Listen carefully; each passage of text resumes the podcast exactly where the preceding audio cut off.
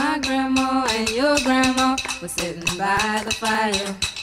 My grandma told your grandma, I'm gonna set your flag on fire. Υπάρχουν κάποια φαγητά και γεύσεις που μας μεταφέρουν πίσω στο χαμένο χρόνο, όπως συμβαίνει με τον Μπρούστ και τη Μαντλέν του. Γεύσεις που μας πάνε κατευθείαν πίσω στην παιδική μας ηλικία, που μας γεμίζουν νοσταλγία και που πλημμυρίζουν το μυαλό με αναμνήσεις, εικόνες, μυρωδιές. Για αυτές τις γεύσεις που ανασύρουν μνήμες θα μιλάμε σε αυτό το podcast της LIFO. Είμαι η Μερόπη Κοκκίνη και αυτή είναι η σειρά podcast Madeleine, το φαγητό που μας συγκινεί μέχρι δακρύων. Είναι τα podcast της LIFO. Δεν χρειάζεται να είναι τίποτα εξεζητημένα πιάτα ή περίπλοκες συνταγές με ακριβά υλικά. Μπορεί να είναι μια φέτα ψωμί με βούτυρο και μέλι.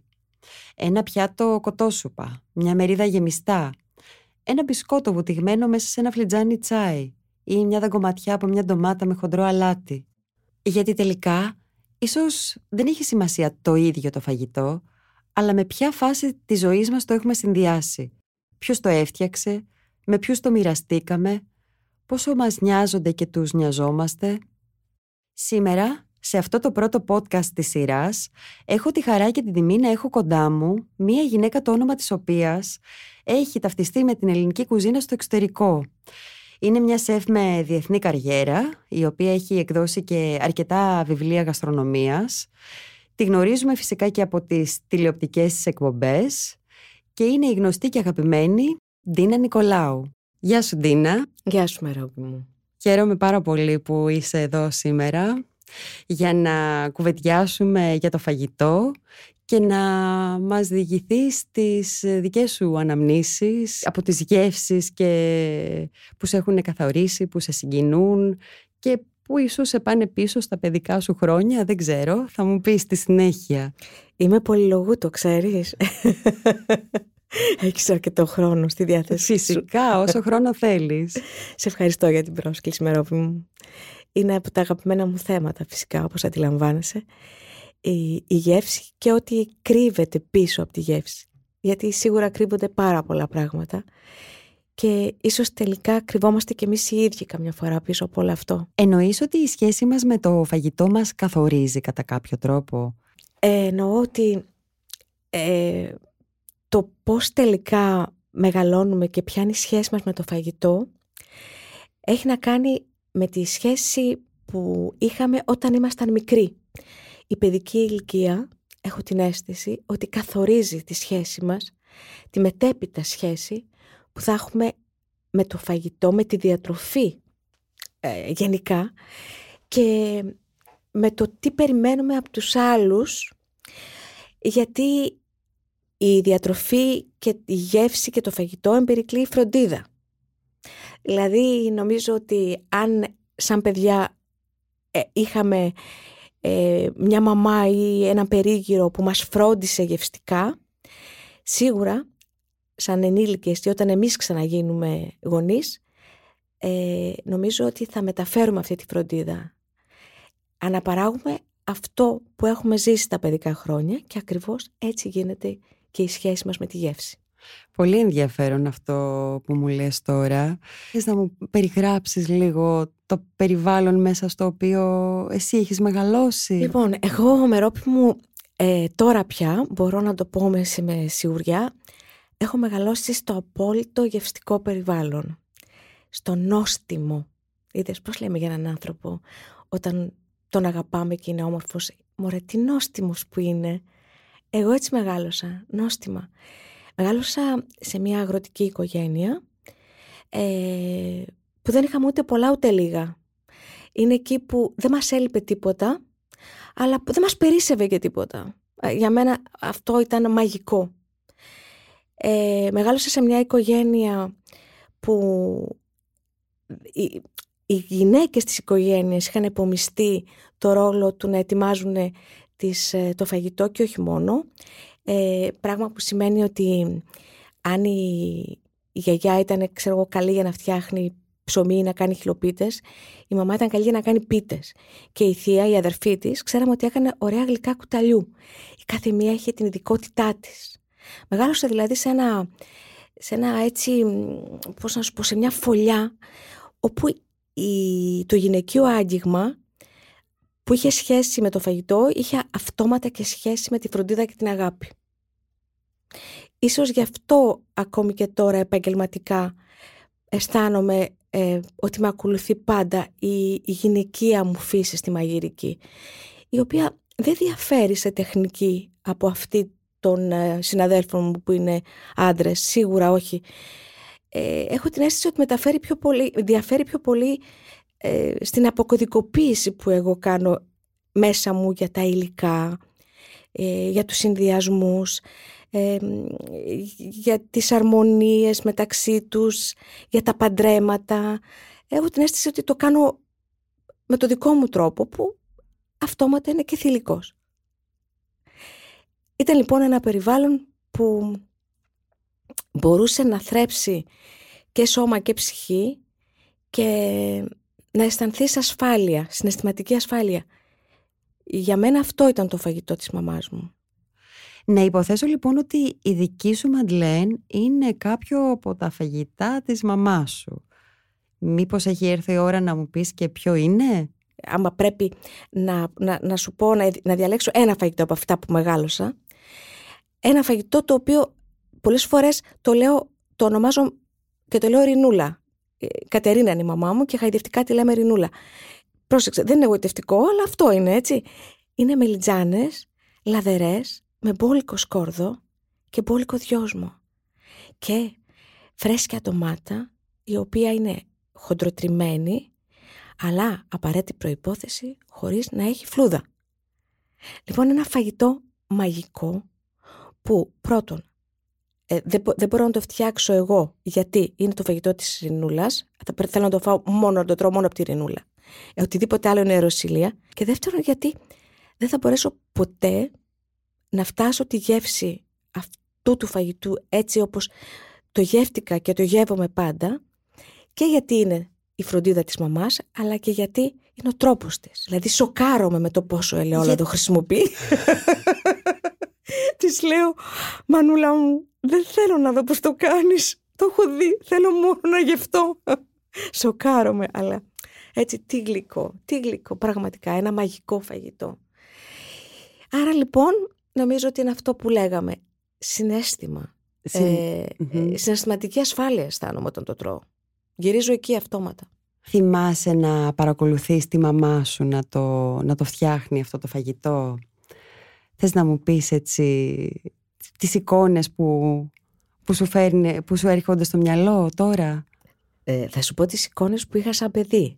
Ε, τώρα ε, δεν ξέρω, έχω πολλά χρόνια να τη δω να το κάνει, γιατί συνήθως όταν το κάνει, εμείς πάμε και το τρώμε έτοιμο. Δηλαδή, μας περιμένει να το φαγητό σας πω, λατρεύεται. Κάπως έτσι. Αλλά θυμάμαι, παιδί, ε, που γιατί πηγαίναμε, ξέρω εγώ, μαζεύαμε τις μελιτζάνες, επιστρέφαμε πίσω και είχε μια ιδιαιτερότητα λοιπόν για αυτό το φαγητό. Που την έχει πάντα η μαμά. Δεν θέλει τις μελιτζάνες τις φλάσκες. Θέλει τις μελιτζάνες τις τσακώνικες για να μην έχει πολύ ψύχα λέει μέσα. Γιατί όταν έχει ψύχα γίνεται άνοστο. Άρα λοιπόν τσακώνει και η μελιτζάνα όσο γίνεται πιο λεπτή και πιο μακριά. Την έκοβε, τη σαλάτισε, έφευγαν πρώτα η, να φύγει η πικρίλα από τη μελιτζάνα και μετά τη τηγάνιζε σε μπόλικο ελαιόλαδο. Καμιά φορά όταν είχε κέφια, περνούσε και τις μισές λίγο από αλεύρι για να δέσει η σάλτσα. Έρχονταν λοιπόν μετά σε, θυμάμαι μια βαριά κατσαρόλα που είχε, γιατί είχαμε πετρογκάζ. Μα τι νόστιμο που γίνεται το φαγητό στο πετρογκάζ, πραγματικά νομίζω ότι αλλάζει τα πάντα αυτή η όλη ιστορία με τη φωτιά. Τα βάζε λοιπόν εκεί, σε στρώσεις και ενδιάμεσα, σε κάθε στρώση μελιτζάνας, η οποία είχε τηγανιστεί όπως έπρεπε, είχε ετοιμάσει ήδη τη σάλτσα ντομάτας που είχε τρίψει ωραία την ντομάτα, είχε βάλει το κρεμμυδάκι, το σκορδάκι, το μπόλικο Παναγία μου το λέω και τρέχουν τα σάλια μου και έβαζε ενδιάμεσα λοιπόν την ντομάτα σε, σε, στις μελιτζάνες. Τέλειωνε μετά επάνω, έβαζε τη μισή από την ποσότητα που είχε από το δυόσμο και άφηνε στο τέλος να βάζει το υπόλοιπο δυόσμο όταν θα ήταν έτοιμο να το σβήσει το φαγητό. Για να είναι πιο φρέσκο, ε. Ναι, για να μην χάθουν τα mm. οι νοστιμιές όπως, όπως λέει. Λοιπόν μετά, χαμηλή η θερμοκρασία, το άφηνε αυτό και σιγοψινότανε και δεν έβαζε ούτε κουτάλι ούτε πυρούνι τίποτα. Γιατί θα, θα, θα διαλυθεί η μελιτζάνα. Και δεν έκοβε μικρά κομμάτια της μελιτζάνης. Νομίζω ότι εκείνη η μαγεία, η μεγάλη, η μαγιά της, η μαγιά της είναι εκεί. Που δεν τις κόβει μικρές, αλλά τις κόβει σχεδόν στη μέση τη μελιτζάνα. Οπότε κρατάει σάρκα αυτό. Είναι, είναι νόστιμο. Δεν είναι σε κομματάκι δεν, να διαλυθεί και δεν λιώνει. Δεν ναι, λιώνει. Και μετά όταν τη βγάζει να τη σερβίρει στο πιάτο, βγάζει σχεδόν ολόκληρη τη μελιτζάνα. Μαγεία. Αλήθεια σου λέω. Δηλαδή, το ξέρω απ' έξω και ρακατοτά πώ το κάνει, αλλά δεν θέλω να το κάνω εγώ. Είναι οι μελιτζάνες που τις έκοβε δίπλα από το περιβόλι της, που το, που το φτιάχνε και το φτιάχνει πάντα με τα χεράκια της. Είναι ο τρόπος που έπαιρνε και τη γάνιζε τις μελιτζάνες στο ελαιόλαδο και μόλις το μυρίζαμε μέσα από την κουζίνα και έβγαινε αυτή η, η, ξέρεις, η τηγανιτή μελιτζάνα, επειδή είναι και λίγο καπνιστή και λίγο φουντούκι μυρίζει, ήμασταν έξω και τρέχαμε και λέγαμε αυτό είναι το φαγητό μας, έρχεται. Και μετά στο τέλος έρχεται μπόλικο το σκόρδο και μύριζε παντού. Και ήξερες ότι αυτό το φαγητό είναι καλύτερο την άλλη μέρα. Που εσύ θα έρθεις από το σχολείο και θα είναι το λαδερό κρύο και θα έχεις το ψωμί ε, που απαραίτητα και δεν το συζητούσαμε, ήταν μόνο προζύμι, προζυμένο ψωμί από τα χεράκια της. Ε, όλο αυτό τώρα τι, εντάξει, ποιος να το φτάσει, ποιος και πού, ποτέ. Αυτό είναι το φαγητό, της, το, της, αυτή είναι η γευστική παιδική μνήμη για μένα. Ε, το συνέστημα, η, η φροντίδα, η αγάπη, η μάνα. Μάνα. Πες μου άλλες εικόνες έτσι με τις οποίες έχεις συνδυάσει αυτό το φαγητό ή τέλος πάντων ε, τις γεύσεις αυτές που, του, του, του γευστικού σου DNA ας ναι. πούμε. Ε, πρόσεξε να δεις. Εμείς στην περιοχή μας, εγώ κατάγομαι από την ευθυοτητα έτσι. Ε, λοιπόν, εκεί κάνουμε πολύ ωραίο μπακλαβά. Γιατί αν δεν μπαινέψεις το σπίτι σου, δεν μην τα λέμε τώρα αυτά, κάνουμε το ωραιότερο μπακλαβά. Και γιατί κάνουμε τον ωραιότερο μπακλαβά, γιατί τουλάχιστον παλαιότερα η, η γιαγιά μου ε, μαζεύονταν όλες, ε, η όλη η γειτονιά στο σπίτι και πλάθανε τεράστια φύλλα ζυμωτά τα οποία μπορεί να ήταν και 50 και να, για να φτιάξουν ένα ωραίο ταψί μπακλαβά. Αυτός λοιπόν ο ωραίος μπακλαβάς που είχε μέσα αμύγδαλα και καρύδια που ήταν και αυτά που λένε από το σπίτι μας, έτσι, όλα, όλα ήταν σπιτικά και ξέραμε από πού ερχόντουσαν. Κάνανε, ε, πριν πεις στο φούρνο ο μπακλαβάς, κάναν κάτι μαγικό. Και έγανε το ελαιόλαδο. Και ρίχνανε τώρα το καυτό ελαιόλαδο πάνω από τη ζύμη και όπως ήταν καυτό το ελαιόλαδο άλλαζε χρώμα η ζύμη γιατί ψήνονταν από το, λάδι το ναι, καυτό ναι. και άρχιζε και μύριζε το ζυμαράκι, ε, ξέρεις, το αλεύρι που καίγεται και το ξηροκάρπιο από κάτω που παίρνει από το λάδι και ήταν μαγικό. Αυτό για μένα, η μυρωδιά αυτή που πλησιάζει λίγο αυτή του μπακλαβά είναι Χριστούγεννα. Δεν μπορεί να είναι τίποτα άλλο, γιατί πολύ απλά το κάναμε παραμονές Χριστουγέννων. Θέλω να σου πω ότι η γευστική μνήμη σε πάει πίσω, δηλαδή ε, στο χρόνο στο συνέστημα, στην αδημονία. Ερχόταν Χριστούγεννα, ερχόντουσαν γιορτές. Επιτέλους, δεν, θα, δεν θα είχαμε σχολείο, θα ήμασταν όλοι μαζί. Θα ερχόντουσαν οι συγγενείς από την Αθήνα, θα κάναμε μια μεγάλη γιορτή. Όλο αυτό. Άρα δεν είναι δηλαδή μόνο, μόνο ο μπακλαβάς. Είναι όλο αυτό που φέρνει μαζί στη μνήμη που ξαναγεννάται, που μάλλον το, το, το δανείζεσαι, γιατί το είχες κάπου κρυμμένο φαντάζομαι και το ανασύρει η γευστική μνήμη. Γι' αυτό έχει δύναμη η γευστική μνήμη, γιατί ανασύρεις συναισθήματα και αδι... αναμονές προφανώς. γιατί συνήθως ε, οι, απλέ, οι πιο απλές γεύσεις είναι αυτές που τις έχουμε συνδυάσει και με πιο έντονα συναισθήματα; Ισχύει κάτι τέτοιο, πιστεύεις; Ε, νομίζω ότι ισχύει. Να σου πω γιατί. Γιατί θεωρώ ότι όταν γεύεσαι κάτι απλό, ε, το, το αποδικοποιείς πιο εύκολα και αφήνεις λίγο ελεύθερο και τον ψυχισμό σου και το, τη συναισθηματική σου κατάσταση ε, να, ε, να αντιγράψει και ό,τι γίνεται γύρω. Δηλαδή δεν ασχολείσαι μόνο με τη γεύση, ασχολείσαι με την όσφρηση, με την ακοή, ε, με αυτό που αισθάνεσαι, με αυτό που σε χαροποιεί, με αυτό που σε πονάει. Οπότε ε, σε πάει κατευθείαν στην ουσία.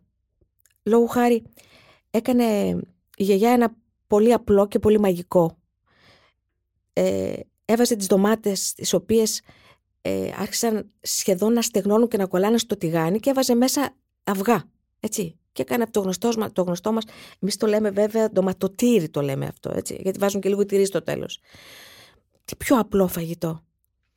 Αλλά ήξερες πρώτον ότι θα το τρώγες πάντα με παρέα, όλα τα ξαδέρφια μας θα ήταν εκεί γύρω-γύρω και θα το σερβίρει η γιαγιά.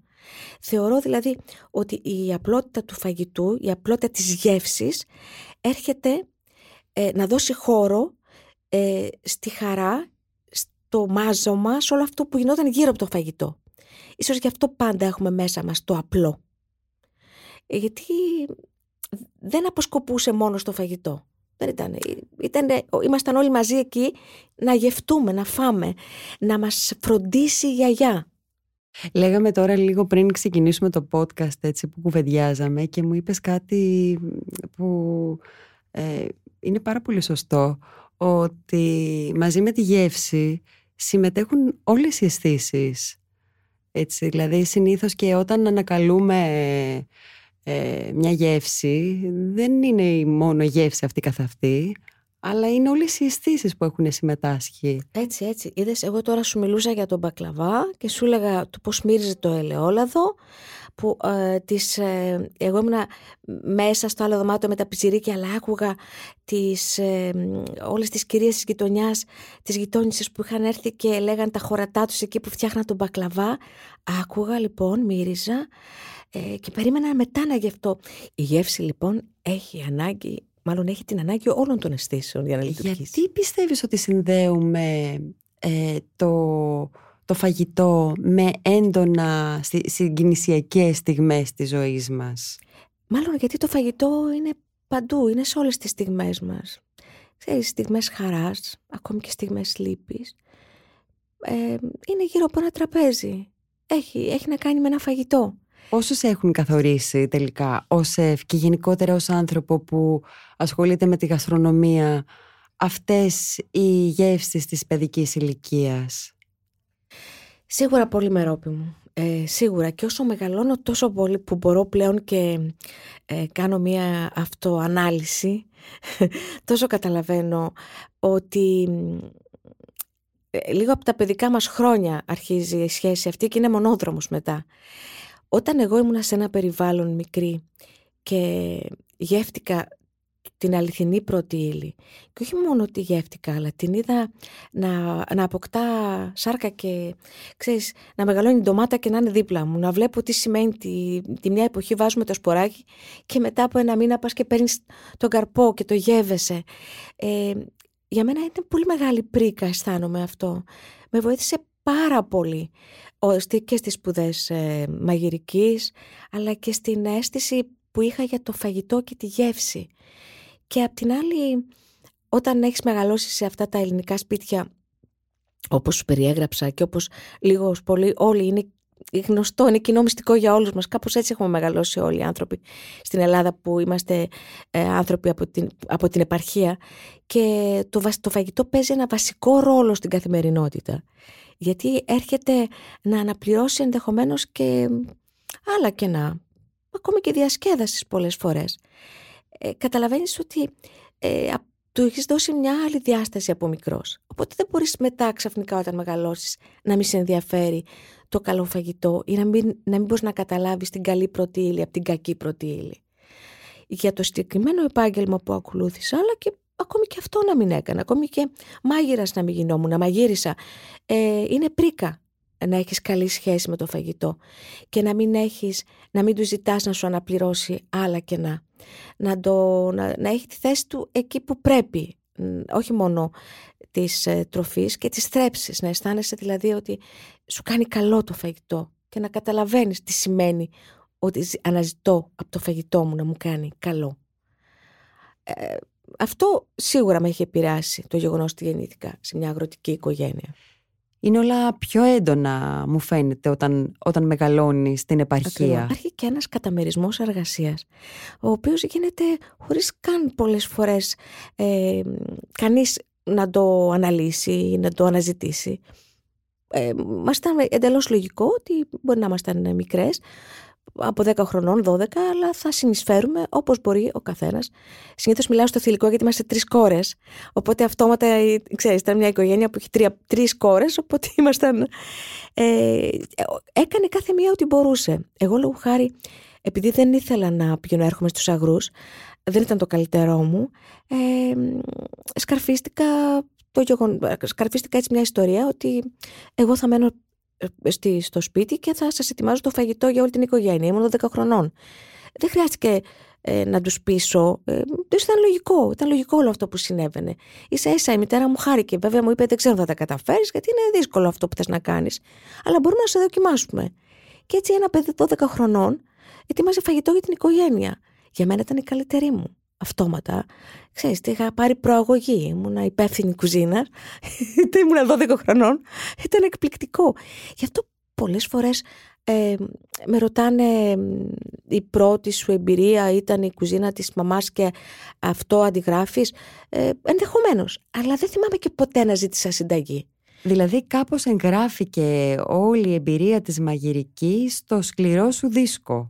Για μένα έχει λειτουργήσει όλο αυτό, ε, ξέρεις, το, μπορούσα να το αναπαραστήσω μέσα στο μυαλό μου γιατί το μύριζα, το γευόμουν, έβλεπα τα στάδια, ήξερα πώς πρέπει ένα φαγητό να καταλήξει κάπου, χωρίς να πάρω τη συνταγή.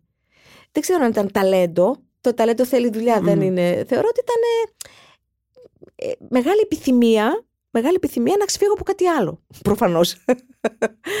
Εντάξει, ήταν όμως ε, όλη αυτή η σχέση με έχει καθορίσει.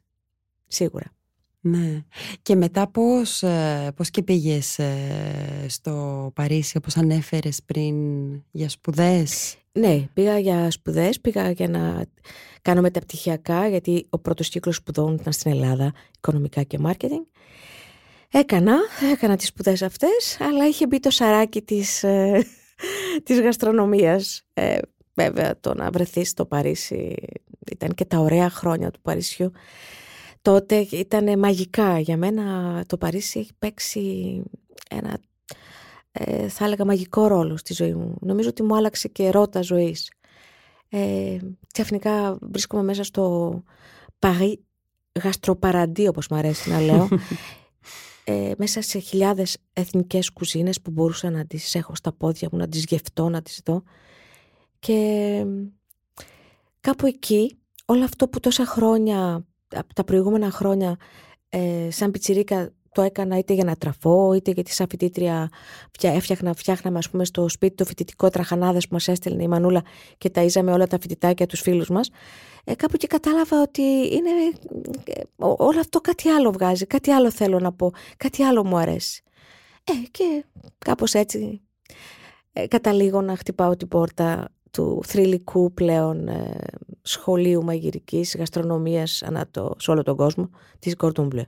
Ε, από εκεί και πέρα είναι λες και ε, ανοίγω την πόρτα και μπαίνω και μετά είμαστε εδώ μαζί τώρα αυτή τη στιγμή και τα λέμε. Τα Πέρασαν όλα τόσο γρήγορα ρόπι μου. Τα πράγματα μπήκαν στη θέση τους, ε. Δεν ξέρω αν μπήκαν στη θέση τους ή αν εγώ τα βάζα κάθε φορά στη θέση τους. Τίποτα δεν μου χαρίστηκε. Θέλω να πω δεν υπήρχε κάτι που ούτε κανείς μου χτυπούσε τις πόρτες. Εγώ χτυπούσα πόρτες. Αλλά ήταν τόσο, τόσο ωραίο, είναι τόσο ευχάριστο όλο αυτό. Είναι μονόδρομος. Ε, και τώρα που το σκέφτομαι έχω χιλιάδες πράγματα στο μυαλό μου και απλά θα τα κάνω. Παρ' όλα αυτά μου λες ότι παρότι έτσι έζησες όλο αυτόν τον κόσμο πολιτισμό του Παρισιού ε, και φυσικά θα άνοιξες τόσο πολύ, τα, τις, ε, ανοίξαν οι γνώσεις τέλος πάντων και ήρθες σε επαφή με πολλά πράγματα όσον αφορά τη γαστρονομία. Ωστόσο η, η, γεύση που σε συγκινεί είναι εκείνες οι μελιτζάνες της μαμάς. Απίστευτο έτσι. Απίστευτο. Γιατί προφανώς κανείς και τίποτα δεν θα μπορέσει ε, μέσα μου να γράψει πιο πολύ από τη φροντίδα της μαμάς. Γι' αυτό εγώ πολλές φορές ε, όταν ε, δοκιμάζουν τη κουζίνα μου στο, στο Παρίσι και όταν ακούω τους Γάλλους πολλές φορές που μου λένε αισθανόμαστε οικειότητα χωρίς να είναι δικό μας όλο αυτό αλλά σαν να μυρίζει φροντίδα, σαν να μυρίζει μαμά το φαΐ σας. Αυτό είναι το καλύτερο κοπλιμέντο που, μπορώ, που μπορούν να πούν και την κουζίνα μου γιατί μ, θεωρώ, είμαι υπέρ του φαγητού που δημιουργεί συναισθηματική ασφάλεια. Αυτό το φαγητό δεν ξεχνάς ποτέ. Ε, όχι ότι δεν χρειάζεται η γνώση, όχι ότι δεν χρειάζεται η τεχνική, όχι ότι δεν χρειάζεται η εξέλιξη. Σαφώς, σαφώς όλα αυτά ε, παίζουν ρόλο για την εξέλιξη, εξέλιξη της γαστρονομίας. Αλλά το ότι ε, βλέπω κάποιους και τρώνε το φαΐ μου και τους βλέπω και χαμογελάνε και ανοίγουν τα μάτια τους και αισθάνομαι και ότι θέλουν να με αγκαλιάσουν. Δεν, ξέρω, δεν, μπορώ να το, δεν μπορώ να το εκφράσουν ακριβώς με λόγια, αλλά μου λένε αισθάνομαστε ευτυχισμένοι. Νομίζω το να είσαι ευτυχής όταν τρως είναι πάρα πολύ σημαντικό. Αυτό το φαγητό στο φτιάχνει ακόμα η μαμά; Εννοείται. Και μόνο η μαμά και είναι το φαγητό και, και οι τρεις μας τρελανόμαστε και τα, και τα παιδιά μας και οι εγγονοί και τα εγγόνια της, δηλαδή και τα παιδιά των παιδιών μας, γιατί η αδερφή μου έχει εγγονάκι. Ε, οπότε ε, αντιλαμβάνεσαι, από το δύο χρονών παιδάκι μέχρι το 50 χρονών όλοι τρελνόμαστε για αυτό το φαγητό. Είναι το δικό της φαΐ αυτό, αλλά σου λέω, είναι, δεν θες να δεις τι κάνει με το ελαιόλαδο. είναι όμως απίστευτο το πώς μυρίζει το σκόρδο που έρχεται και τα αφήνει και κολλάει και λίγο στο τηγάνι ξέρεις, και, και παίρνει λίγο αυτή την ωραία τη μυρωδιά την καπνιστή και ο μπόλικο δυόσμο στο τέλος και η φρέσκια ντομάτα από το περιβόλι. Γιατί αυτό είναι το, φαγητό, το φαγητό του καλοκαιριού. Αυτό μυρίζει καλοκαίρι. Εντελώς. Δεν έχει, δεν έχει, το φαγητό έχει εποχή. Όπως τα αισθήματα έχουν εποχή, όπως οι επιθυμίες μας έχουν εποχή, όλα. Λοιπόν, το φαγητό, η πρώτη ύλη, αυτό που σέβεται είναι η εποχικότητα. Είναι ένας κανόνας απαράβατος. Όλα τα άλλα μπορείς, δηλαδή μπορώ να αναπαράξω ένα φαγητό που έχω δοκιμάσει στο Μαρόκο. Η κουζίνα του Μαρόκου είναι μια κουζίνα που λατρεύω, αγαπώ. Έχω πάει άπειρες φορές στο Μαρόκο. Ε, επειδή ταιριάζει πάρα πολύ με την γυναικεία υπόσταση και θα έλεγα ότι είναι η πιο γλυκιά εκδοχή, γιατί τους αρέσουν πιο λίγο οι γλυκές γεύσεις, της ελληνικής κουζίνας. Και η πιο μπαχαρένια, γιατί έχουν μπαχαρικά πολλά. Μπορώ λοιπόν να κάνω μια ταζίν πολύ ωραία στην Ελλάδα. Μπορώ να το κάνω. Αλλά ε, που θα είναι μόνο με προϊόντα εποχής. Μπορώ να αναπαράξω εθνική κουζίνα μόνο με προϊόντα εποχής. Ε, βέβαια, απ' την άλλη, η, η, η μεγάλη μου βοήθεια στο Παρίσι όταν κάνουμε ελληνική κουζίνα, αυτό που κάνουμε τόσα χρόνια και αυτό που είναι και ο μεγάλος μας αγώνας, ε, γίνεται με τη βοήθεια των ελληνικών προϊόντων. Έχεις ανάγκη τα ελληνικά προϊόντα για να κάνεις ελληνική κουζίνα, κακά τα ψέματα. Διαφορετικά πρέπει να είσαι, πώς να σου πω, πολύ μάγος για να κάνεις ένα φαγητό που θα έχει την αίσθηση της φέτας και εσύ δεν θα έχεις φέτα να το δουλέψεις. πρέπει να κάνεις μαγικά. Τελικά ε, είναι το ίδιο το φαγητό αυτό που μας κάνει να ανασύρουμε συγκεκριμένες ε, μνήμες ή είναι και τα υλικά με τα οποία έχει φτιαχτεί ένα πιάτο φαΐ; Ναι, νομίζω με ρόπι μου ότι έχουν και τα υλικά το, το λόγο τους σε όλο αυτό. Ε, γιατί όταν έχουμε οικειότητα με κάποιο υλικό, γιατί το χρησιμοποιεί ενδεχομένως ε, πάρα πολύ η δικιά μας κουζίνα, ή γιατί το χρησιμοποιούσε πολύ η, η μητέρα μας στο σπίτι. Έχουμε μια άλλη αίσθηση όταν το δοκιμάζουμε. Αυτόματα, αυτόματα δηλαδή έχει γίνει μια πρώτη εγγραφή στο αρχείο, κάπως Οπότε μας είναι πιο εύκολο διαχειρίσιμο. Γι' αυτό μπορούμε πιο εύκολα να το δεχτούμε και σαν νέα γεύση. Λόγω χάρη, πρόσεξε να δεις τώρα, εμείς αγαπάμε τα σιροπιαστά που έχουν αμύγδαλο, καρύδι, φιστίκι ως εκεί. Δεν βάζουμε νουάντε καζού ή ξέρεις κάποια άλλα ε, ε, ξηροκάρπια τα οποία δεν είναι ελληνικά. Νομίζω ότι οποιοδήποτε γλυκό το γευτείς με αμύγδαλο και καρύδι, ακόμη και όταν σου είναι ξένο, από τη στιγμή που έχει μέσα τα υλικά αυτά, είσαι προετοιμασμένος διαφορετικά να το δεχτείς και να, το, να κάνεις καινούργια εγγραφή στο αρχείο. Άμα είναι όλα ξένα, είναι σαφώς πολύ πιο δύσκολο. Οπότε κάπως έτσι νομίζω ότι έρχεται και το προϊόν, η πρώτη ύλη, να παίξει και αυτή το ρόλο της στη γευστική μνήμη. Πέρα από το φαγητό της μαμάς σου, ποια είναι εκείνα τα φαγητά που λειτουργούν για σένα με έναν τρόπο ανακουφιστικό; Κοίταξε με ρόπι μου, εγώ νομίζω ότι τα φαγητά που είναι ανακουφιστικά, απόλυτα όμως, είναι ότι έχει σχέση με ζυμαρικό. δηλαδή, είτε αυτό είναι χιλοπίτες, ε, οι χειροποίητες που κάνουμε στην Κυρτώνη και που τις κάνει η μαμά μου και όταν τις βράζει αφήνει και λίγο το ζουμάκι τους μέσα και ρίχνει από πάνω μετά μια μιτζήθρα γίδινη η οποία μυρίζει, ξέρεις έτσι, βαριά αλλά είναι Έντονα. απίστευτα ωραίο και βουτυράτη παρόλο που είναι γίδινη είτε φτιάξω εγώ τα λιγκουίνι μου και τα ε, σπαγκέτι μου και κάνω μια ωραία σάλτσα είτε με σάλτσα ντομάτας και τυριά φέτα, ό,τι και να κάνεις. Το ζυμαρικό είναι, ρε παιδί μου, παρηγοριά. Εμένα να, μην, σου- να σου πω την αλήθεια, ακόμη και όταν είναι καλή ποιότητα τα ζυμαρικά, καίω λίγο ελαιόλαδο, αφού τα στραγγίξω το βάζω πάνω λοιπόν από τα ζυμαρικά και βάζω ε, ένα απλό τυρί, ε, για μένα είναι απλό αλλά είναι πεντανόστιμο και πάρα πολύ δύσκολο να το βρεις, ε, σπιτική μυζήθρα, ε, η οποία είναι από κατσικίσιο γάλα και όχι από γίδινο γάλα και όχι από πρόβιο και μπόλικο πιπέρι. Λοιπόν αυτό είναι, πώς να σου πω ρε παιδί μου, εκεί που αισθάνεσαι ότι τίποτα δεν θα, συν- δεν- δεν θα συμβεί τουλάχιστον όση ώρα έχεις να φας να τελειώσει το πιάτο αυτό. τα ζυμαρικά όπως λέει και ο, και ο σύζυγός μου είναι συγκινητικά τα άτιμα. ναι, και θα έλεγα ότι ισχύει για οτιδήποτε έχει να κάνει με κάποιο είδους ζυμάρι.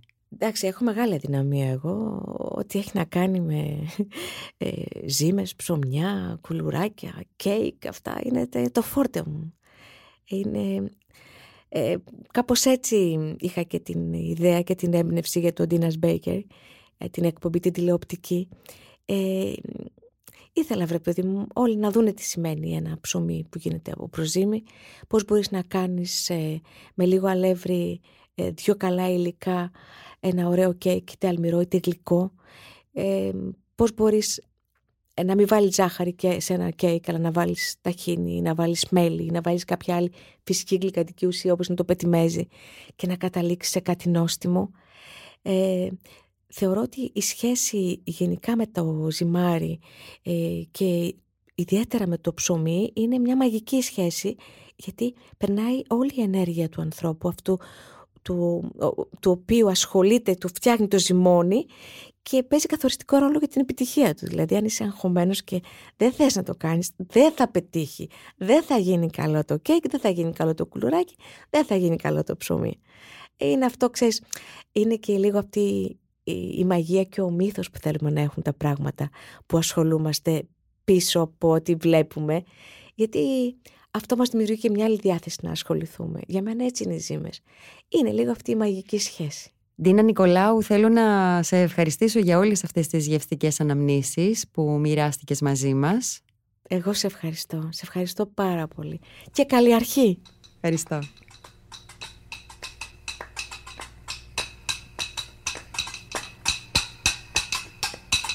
My grandma and your grandma were sitting by the fire. Η μνήμη της γεύσης και η γεύση της μνήμης είναι κάτι που μας συνοδεύει από τα μικρά μας χρόνια. Αν σκεφτεί κανείς ότι από έμβρια ακόμα τρία πράγματα γνωρίζουμε. Το πικρό, το γλυκό και το ξινό. Με αυτές τις τρεις γεύσεις γεννιόμαστε. Look at my king, oh, Ήταν ένα επεισόδιο από τη σειρά podcast Madeleine.